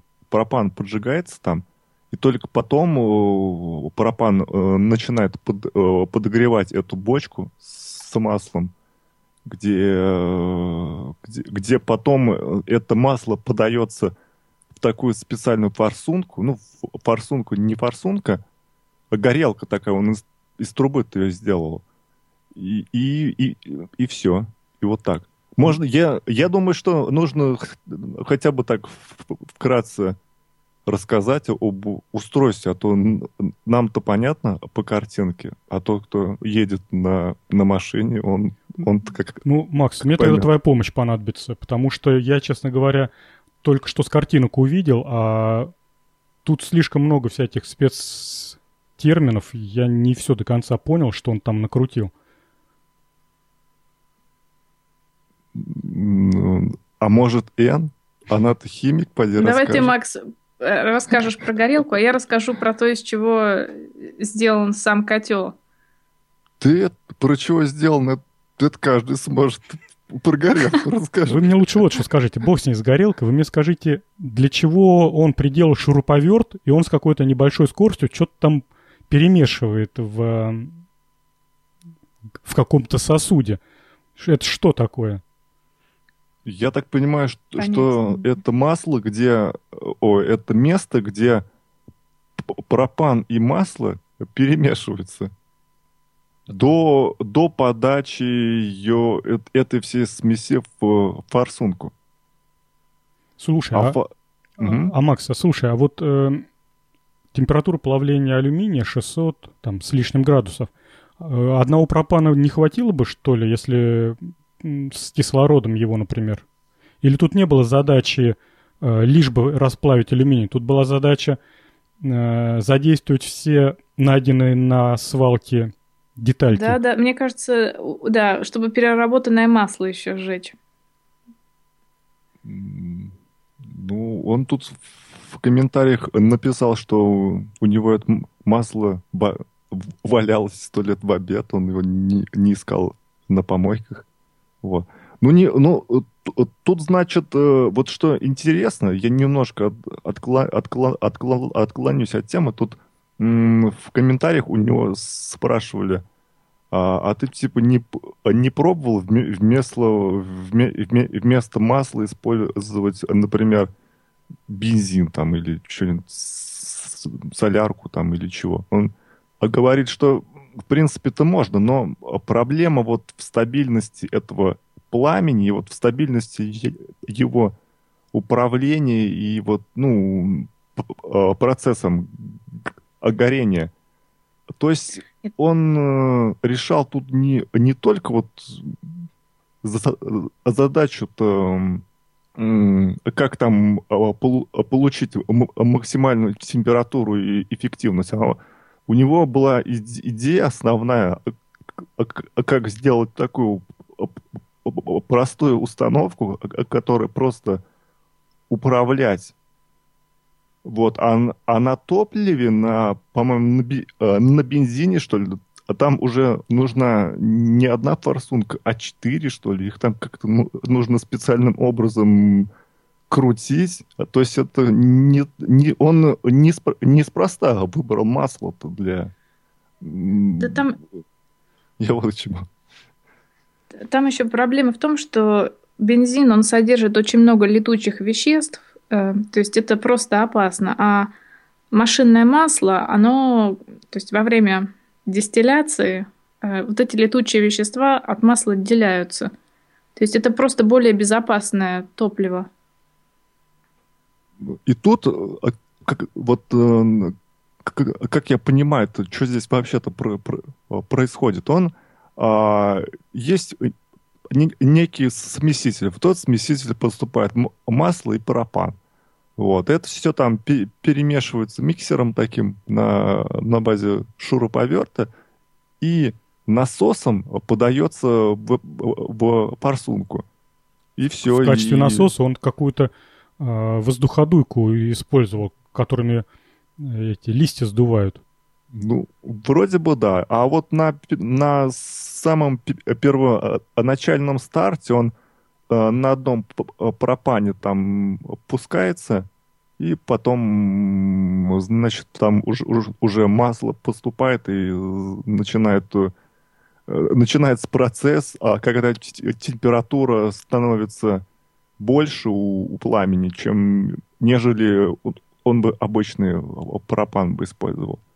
А так я понимаю, что, Жень, можно же, используя кислород, да, и, про, и, и пропан там повысить температуру пламени. Я думаю, что да, потому что... Но фишка в том, что кислород, он э, очень опасен, что черт. ну, может быть, может быть, он в следующий раз а, сделает из таких же деталек, которые он найдет на свалке, генератор по производству кислорода из обычного воздуха. И тот же самый баллон с пропаном смешается с кислородом, и как все это О, ужас. нагреет. Нет. Страшно, что, что, страшно представить, что будет, если баллон с кислородом поднести рядом, поставить рядом с газовой горелкой. Ря- ря- рядом с, с бочкой для масла. Ну, я думаю, что такой инженер, как этот человек, он отдает себе отчет в таких мелочах. А, а вот э, ты с, со своими предложениями, наверное, все-таки нет. Ян, ну давай, расскажи про бочку-то, а то я, я рассказал а, про самую страшную часть, а ты давай про бочку и про люстру рассказывай. Нет, бочка мне понравилась тем, что как этот человек сделал термоизоляцию. То есть, насколько я поняла, вот внутри плавится алюминий, а сама бочка остается там, практически, практически не нагревается. Да. Там секрет в том, что он купил какой-то... Вот единственное, что он купил, это был специальный... Э, Цемент. Теплоизолирующий бетон, из которого он вылепил внутреннее покрытие бочки и в центр этого бетона поместил э, разрезанный пополам огнетушитель. Потом, да, туда загрузил алюминий, закрыл крышку, и все это, как он сказал, за 10 минут расплавилось. Офигеть, вот это мощность, нормально. 660 градусов за 10 минут, это какое количество теплоты передать надо вот этой, а, ну, вот этим порезанным алюминиевым кускам. Просто супер. Да, причем они крупные довольно-таки были. Угу. То есть это, это, это не, не алюминиевые банки, порезанные на кусочки. Это достаточно толстые а, бруски. Кстати, он еще использовал э, арахи, арахисовое масло. Да, Его оно, можно кстати, тоже в расход. Оно, кстати, загорается при температуре 200 с чем-то градусов. Я тут где-то написала.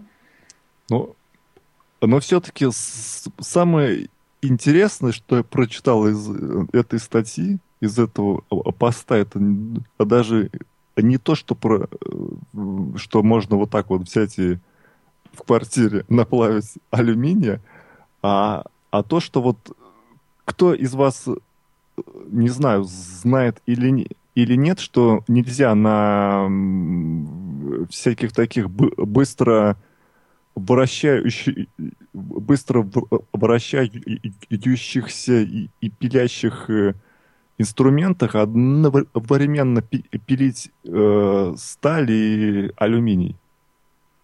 Кто-нибудь из вас об этом знал? Нет. О таком важном? Ну, Жень, ты, ну ты, ты, ты к чему? Что он нарушил а, инструкцию по эксплуатации дисковой пилы, что ли? Ну, я, я к тому, что чем это все может кончиться. Опасности. Я к тому, Надо что... ему написать комментарий, чтобы больше он так не делал, чтобы диски Кто-то менял. уже написал, по-моему. Это уже написали. А там фишка в том, что вот эти... А так, есть такое, такая штука под названием э, как термит. Это, то есть, э, оксид алюминия, а, а, а когда с оксидом железа соединяются, получается реакция, при, при которой очень много тепла выделяется. Угу. Вот. И, кстати, вот э, если помните, а такая машина шифровальная Enigma, да? А, так вот, э, всякие... Вот, кстати, термит, он использовался для быстрого уничтожения а таких вот важных устройств при а, попадании их в, в руки врага. А, то есть вот э, не, не, нельзя а, например, на циркулярной пиле пилить алюминий, а потом э, сталь. Все это может э, плохо кончиться с всякими э, пиротехническими эффектами. Я вот этого не знал, и, кстати, вот полезно, вот этот подкаст для меня оказался полезным. Ну вот видишь, и ты что-то вынес полезное из нашей замечательной передачи. Про солдатиков будем говорить? Конечно, из алюминия. А как их можно отлить? Я, кстати, почему-то думал, что э, ну вот он так за здравие начал, думаю, ну вот сейчас он себе нальет ложек, там чего-нибудь еще полезного, кружек. Вот. Просто на фоне его чушек, которые, э, безусловно, заслуживают всяческого уважения, но мы в детстве лили солдатиков в землю или там в пластилин, ну не в пластилин, конечно, в гипс. Не хуже получалось, чем магазины, потом красками раскрашивали. Ты, Макс, лил свинец в гипс? Нет, я лил свинец в кирпич. Белый кирпич. Свинец нет. А, кстати, еще вот э, а, по поводу, вернусь к, к тому э, мужику с, с алюминием. А там был комментарий такой, типа, в конце этого всего дела, что, типа, вот, когда будет постапокалипсис, то этой печки твоей цены не будет, можно будет наплавлять и много чего там хорошего делать. А так э, для дома как бы не, э, не особо надо. А он там вот. не указал, какую ему температуру удалось достичь? Нет, нет. я думаю, у, у, у него термометра нет такого. На свалке не было термометра, поэтому... В аптеке нет такого. Где, где же взять? Просто я думаю, может быть, он еще и сталь может плавить. Как бы там 1200-1400 градусов, и уже начинаются... Ну, я, ну, я ничего не путаю. 1200 сталь плавит. 1500. 1500, ну, промазал. Ну, Жень, в, в этом случае уже без э, пропана с кислородом и э, бочкой с бензином не обойтись. Сам понимаешь. Ну, ну да ладно, а давай к, к солдатикам. Там, кто там у нас на обочине жизни, почему он их э, отливает вместо того, чтобы на, на, на принтере-то отпечатать? Ну, ты знаешь, я солдатиков просто как а, противовес того, что люди давно и с увлечением в домашних условиях расплавляют те или иные металлы. Вспомнил, что и мы в детстве делали, э, разводили гипс, или алибастер, по-моему, он назывался тогда. И пока он еще до конца не засох, впечатывали в него э, солдатика, взятого на прокат у друга. Потом все это хозяйство застывало, солдатика выколупливали, а в оставшуюся вот лунку заливали расплавленный свинец, который плавили буквально вот на бытовой, э, э, ну вот на домашней, плите. да, а. газовой плите, в ложке в стальной, держа ее там в рукавичке. Рядом сковорода с яичницей была, а рядом на комфорке. Не, рядом была банка с, с водой на всякий случай, а потом аккуратно переносилось это все, лилось, капли расплавленного свинца попадали на скатерть, Потом мама давала по шее за прожженные скатерти. Ну, И вот. вы стали прятать отцовский ремень куда подальше. Нет, мы потом стали все это дело делать на улице, разжигая костры и э, утащив ложку из дома, потом мама говорит, где ложка? Была вроде бы, что-то нету нигде. Мы, мы делали на кирпиче разжигали э, э, костер на улице, это все, все делали отливали ножи с кастетами. Так что вот было наше увлечение в детстве. Ну да, ты вот сейчас кастет сказал, из... действительно, мы тоже кастеты отливали. Ну, ну как... вы, из, вы из чего? Из олова или, или, или из свинца? Из свинца. А, ну мы тоже. Не, ну олово это уж совсем как-то. Что его паяльником можно разогреть? Я... Его еще нужно было где-то взять, а свинца-то много было. Ну да, и олово-то оно было дорогущее, его если в магазине не укупишь, а так ну, на дороге не валяется. И сейчас тоже. Мне, мне, эм, мне бы в голову не пришло шло бы солдатиков из олова э, отливать. Оно денег стоит. Олово-то, Жень. Ну, посмотри на, э, на цену паяльна вот этого. Ну, я понимаю, вот припои-то они, ну, ну да, Может, их согласен. в брикетах там, где продают? Нет, нет. Ну, не знаю.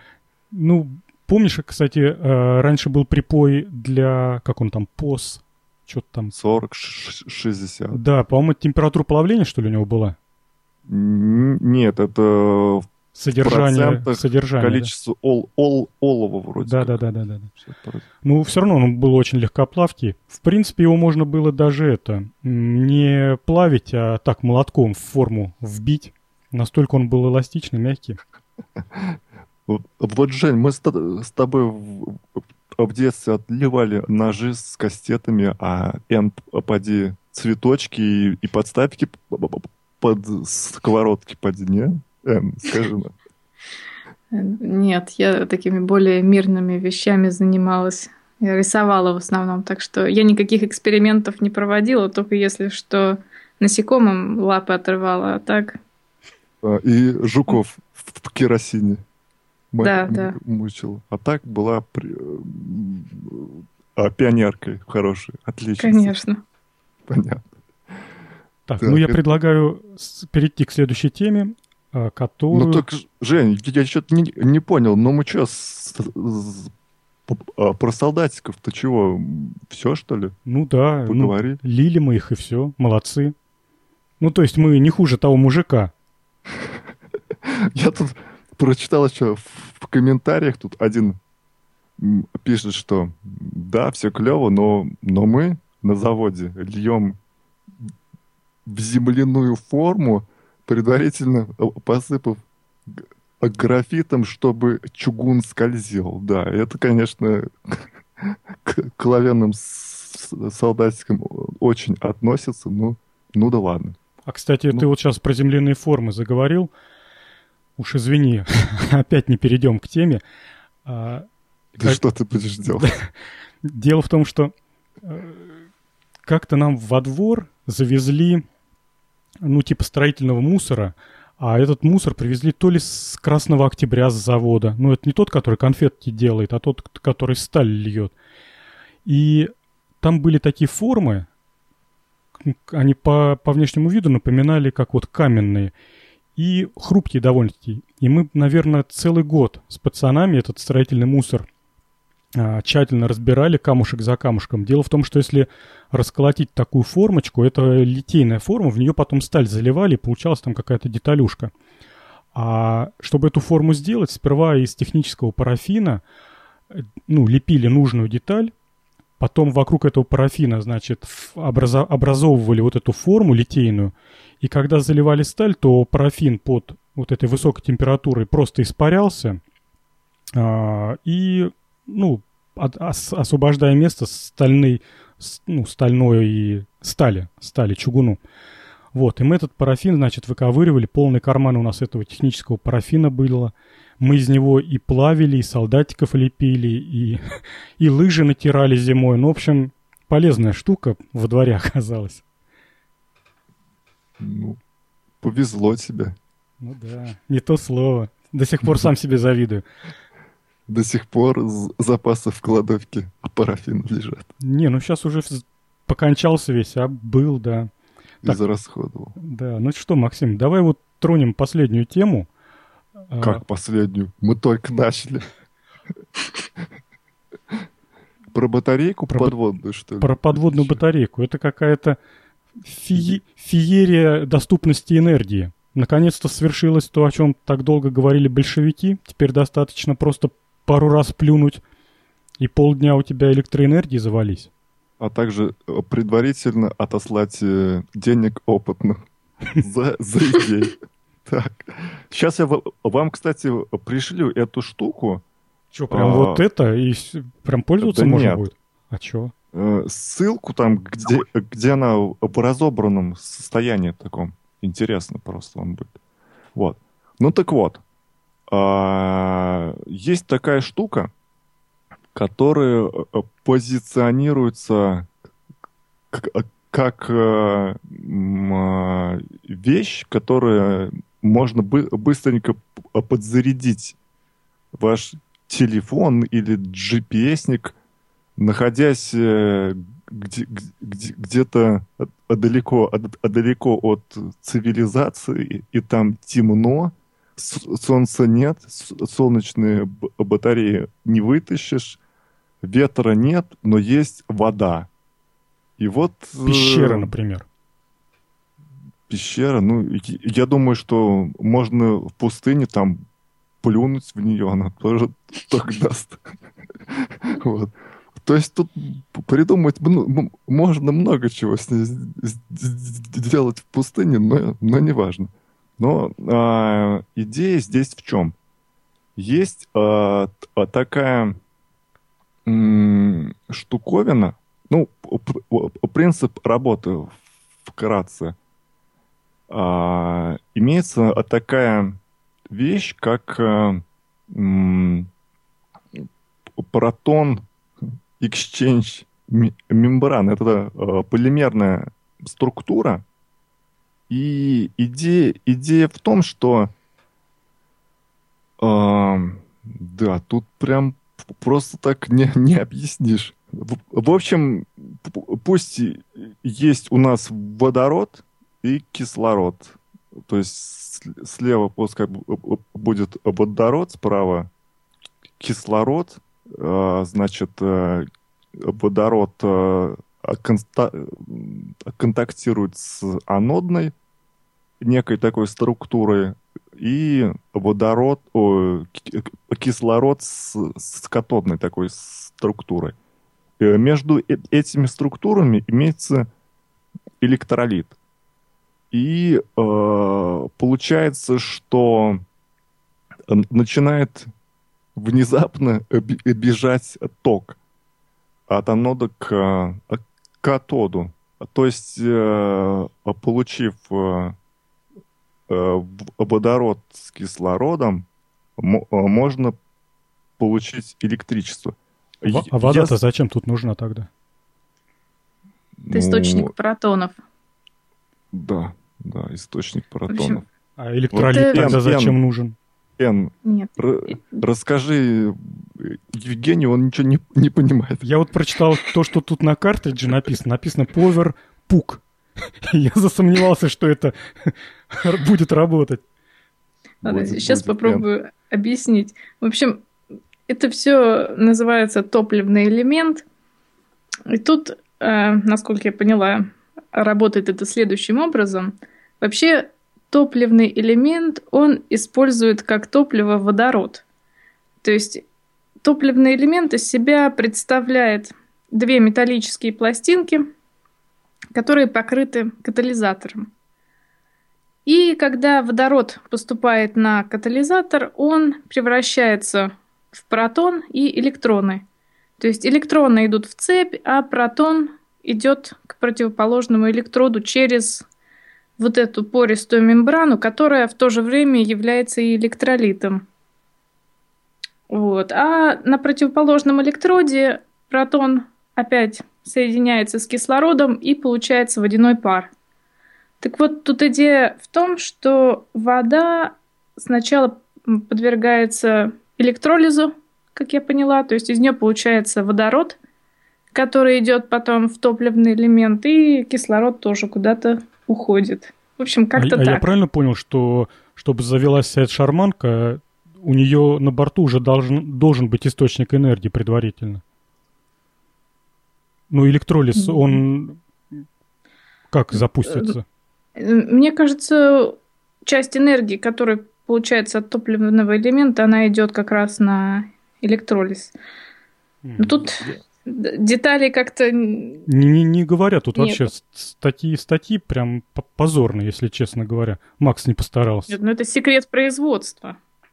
Ну, видишь, Жень, все просто. И он тебе все, все разъяснил. Если я все правильно понял, то а, вот этот картридж, он это готовый источник энергии, но для того, чтобы он а, не, не тратился и как долго и мог как долго как угодно долго находиться в состоянии готовом для эксплуатации, его как бы ну, обез, а, обезвоживают. Но стоит туда попасть в воде, в воде, запускаются все процессы, и он просто вырабатывается, грубо говоря, в ноль. И надо потом опять новый сухой картридж ставить. По-моему... Кстати, кстати, сначала я подумал, а, когда вот я эту статью открыл, первое, что мне пришло в голову, как можно получить кисло, кислород и вод, водород из, из воды, я вспомнил про такую штуку, которую я видел один раз. Она была у меня в метре от меня. Вот. Это ген, генератор водорода. Там, значит, а, а, а, заливается в нее дистиллят, обычной воды, да, и э, эта штука подключается к 12 вольтам и начинает выделять кислород и водород. И там Но ну, тоже есть электролиз, какие-то... Да. Это, это все устройство раз, размером с кулак примерно. Вот. И там а, тоже а, какие-то мембраны, то все. Мне мне, мне окажется, вот это вот э, и есть.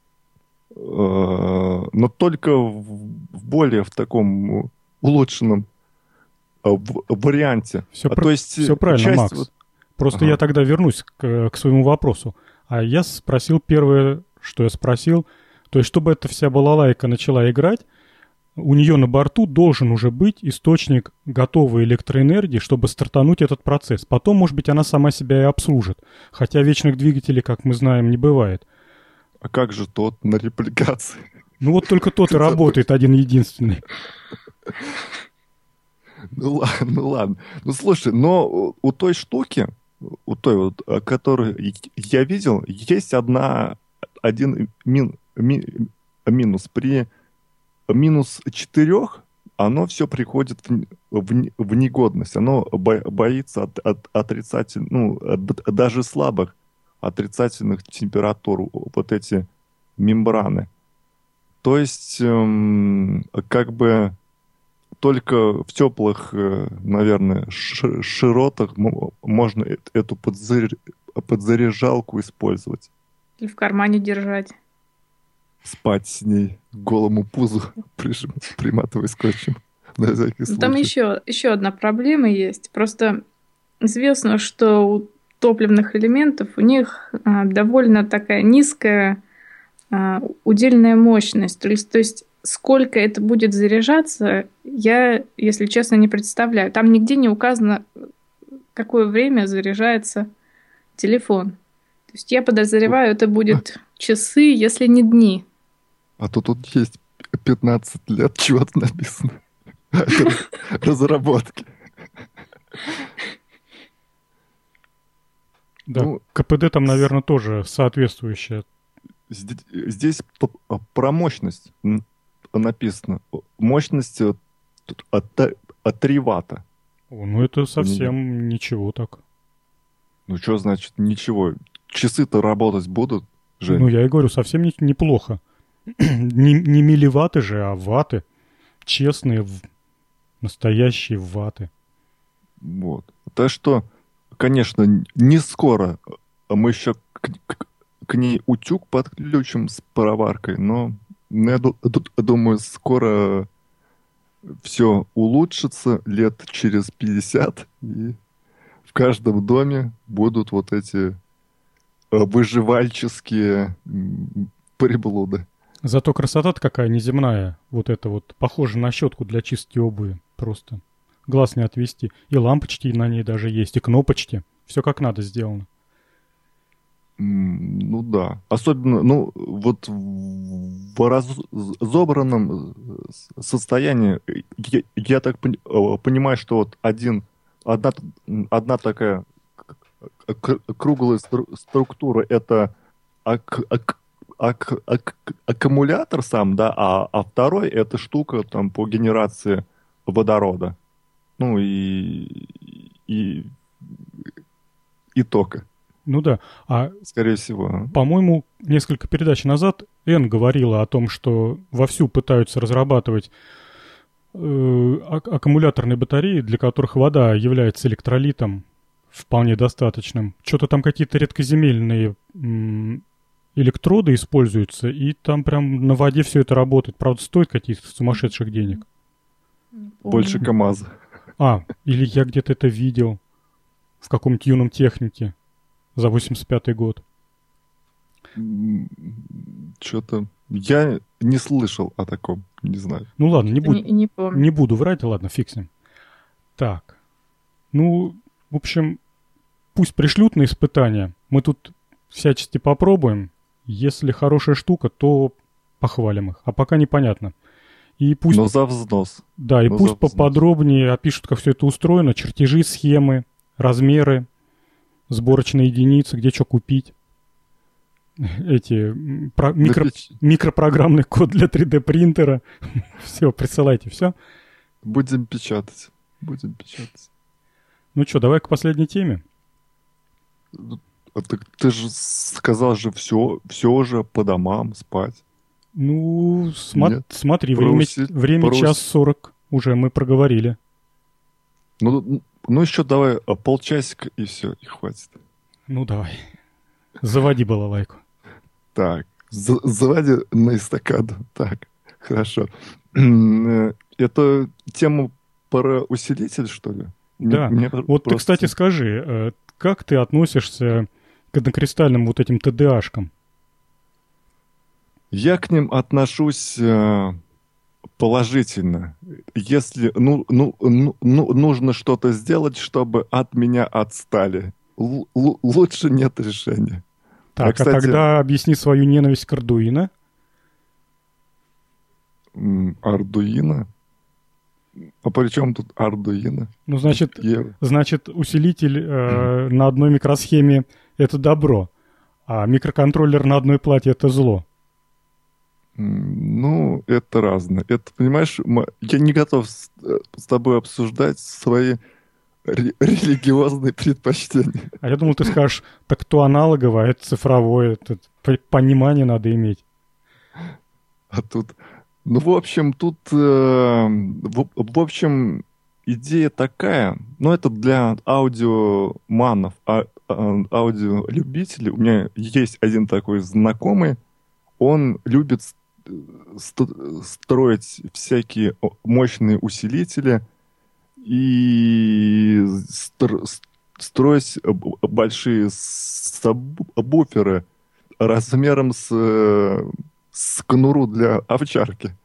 Я сам у, не, у него ви, видел это, и, и, кстати, одна из его со, собак э, ж, живет вот э, в, в ящике из, из-под э, буфера фанерного в деревне. Так что я не, не, не шучу. В общем... Он, он его иногда включает, и тогда, нет, нет. И тогда у собаки какое-то время шок и глаза на выкате.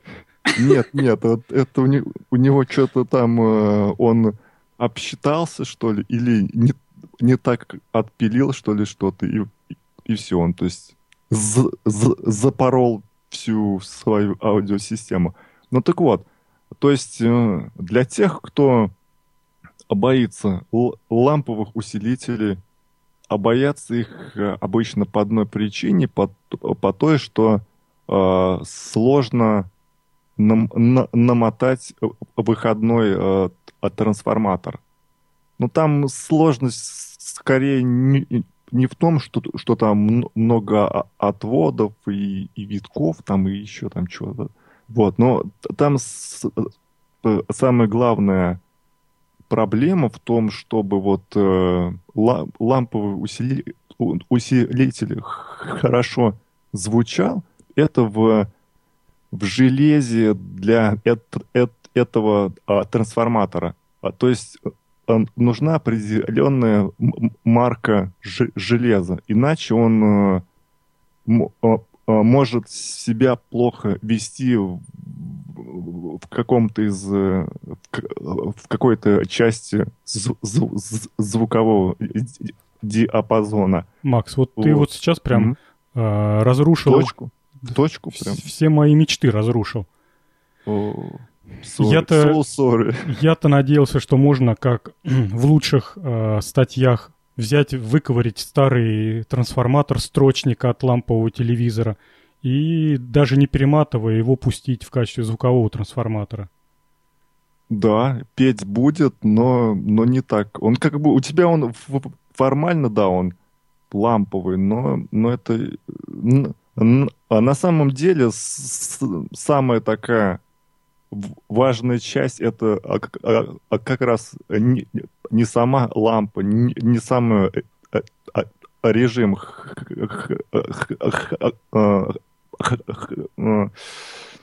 хотя они важны, а самое главное, скажем так, часть, которая отвечает за звук, это как раз вот этот от, от трансформатор, а, который с, согласует э, высокое выходное сопротивление а, лампы с низким сопротивлением динамика. Слушай, ну О, давай а? к нашей ТДАшке. Что-то ты куда-то... ну, ну, ну я... Ну так что ты меня все время перебиваешь. Я, я не, не могу к ней перейти. Ну, извини. Просто вот. я, знаешь, что хотел? Чтобы ты сразу сказал, что... Делать этот... или нет? Нет, что этот усилитель за 100 рублей получился. По-моему, это единственная ценность... Плюс. Да, единственный плюс всей этой конструкции. Ну да, то есть для, для тех, кто только-только начинает что-то паять и, и, и уже э, попробовал Arduino, то можно переходить к аудиоусилителям на вся, вся, вся, всяких э, TDA. Ну, я а, на самом деле не, не знаю, где в, в доме сейчас нужен усилитель, потому, потому что все уже, уже сто лет в обед используют э, обычные а, а колонки а компьютерные. Вот, кстати, в них стоит нечто подобное, вот а, какие-то а, ТДА. Вот, ну, цена мала, это плюс, все радуются и, и хлопают в ладоши. Вот. Но он получается, опять же, очень маленький и, и надежный. Ты скажи, ты сам собирал такие устройства? Вот сам слушал, как это звучит? Да, собирал и слушал. И даже у, у меня один сейчас на работе за 100 рублей, а, а как раз там сляпанный на 25 АС поет. Если ты помнишь о такие Ну, колонки. конечно, конечно, легендарные э, вот, просто полочные там, колонки. У меня там не, не было а, колонок таких вот, ну, а, а, точнее были пищалки, но, но они слишком меня раздражали. Поэтому я, я взял у одного а, гл- гл- главного инженера эту колонку, а которую он для, для подставки использовал, утащил к себе и, и приляпал этот вот усилитель. Ну, все поет. Ну, конечно же, как бы, учитывая му- му- музыку-то я там сл- сл- слушаю простую, не симфоническую, поэтому, как бы, ну, я ну, сейчас, знаешь, вот думаю, никому, никого уже сейчас не интересует вот та аудиофильская заморочка по построению высококачественных усилителей, по изготовлению колонок. Не, конечно, остались там адепты а, сверхзвука. Белой магии. Да-да-да, вот, вот точно, по-другому не скажешь. Но вот так, чтобы, как еще 10 лет назад не было ни одного журнала радио, чтобы в нем не было статьи про какой-нибудь очередной высококачественный усилитель. Все собирали усилители. И никто не делал источники звука, хотя к этим усилителям что только не подключались, э, не подключалось. И кассетные магнитофоны, и какие-то вертушки самых разных пошибов и изготовителей. CD-проигрывателей э, тогда не было, но зато усилители делали все. Там 20-30 транзисторов со всякими глубокими отрицательными связями, там с чем только не было. И, в общем, все это выродилось вот в такое безобразие. Один чип, тут половина обвязки, которая вот нарисована, все эти конденсаторы, резисторы, э, наверняка можно пожертвовать прям вот не глядя, 50% Половина. деталек просто выкинуть нахрен и все. И все равно будет работать точно так же. Мне кажется, тут пару резисторов выставить э, режим работы этой микросхемы. Кусач, кусачками и, и все. Вот.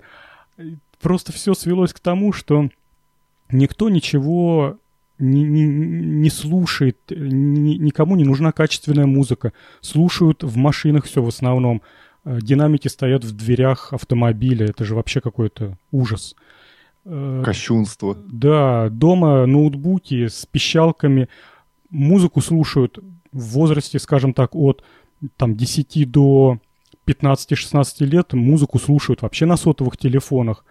А, включив динамик, я вот неоднократно вижу, у нас тут по нашему поселку выгуливают, выгуливаются молодые люди, заведут телефон и вот там втроем, вчетвером идут, притопывают, там головой машут, у них там рэпчик бодренький играет на всю улицу из сотового телефона. Так что человек пошел по пути, по которому весь мир движется, и сделал абсолютно правильно. Взял 100 рублей и на коленке спаял просто усилитель звуковой волны. Но есть еще тут и вторая статья у нас, да, то, тоже про усилители. И тут я бы чего мне, мне здесь было интересно, то здесь вот не, не, не сам усилитель, а преобразователь 12 вольт в двуполярное 40 вольт. Ну, понимаешь, да, это для автомобиля был нужен.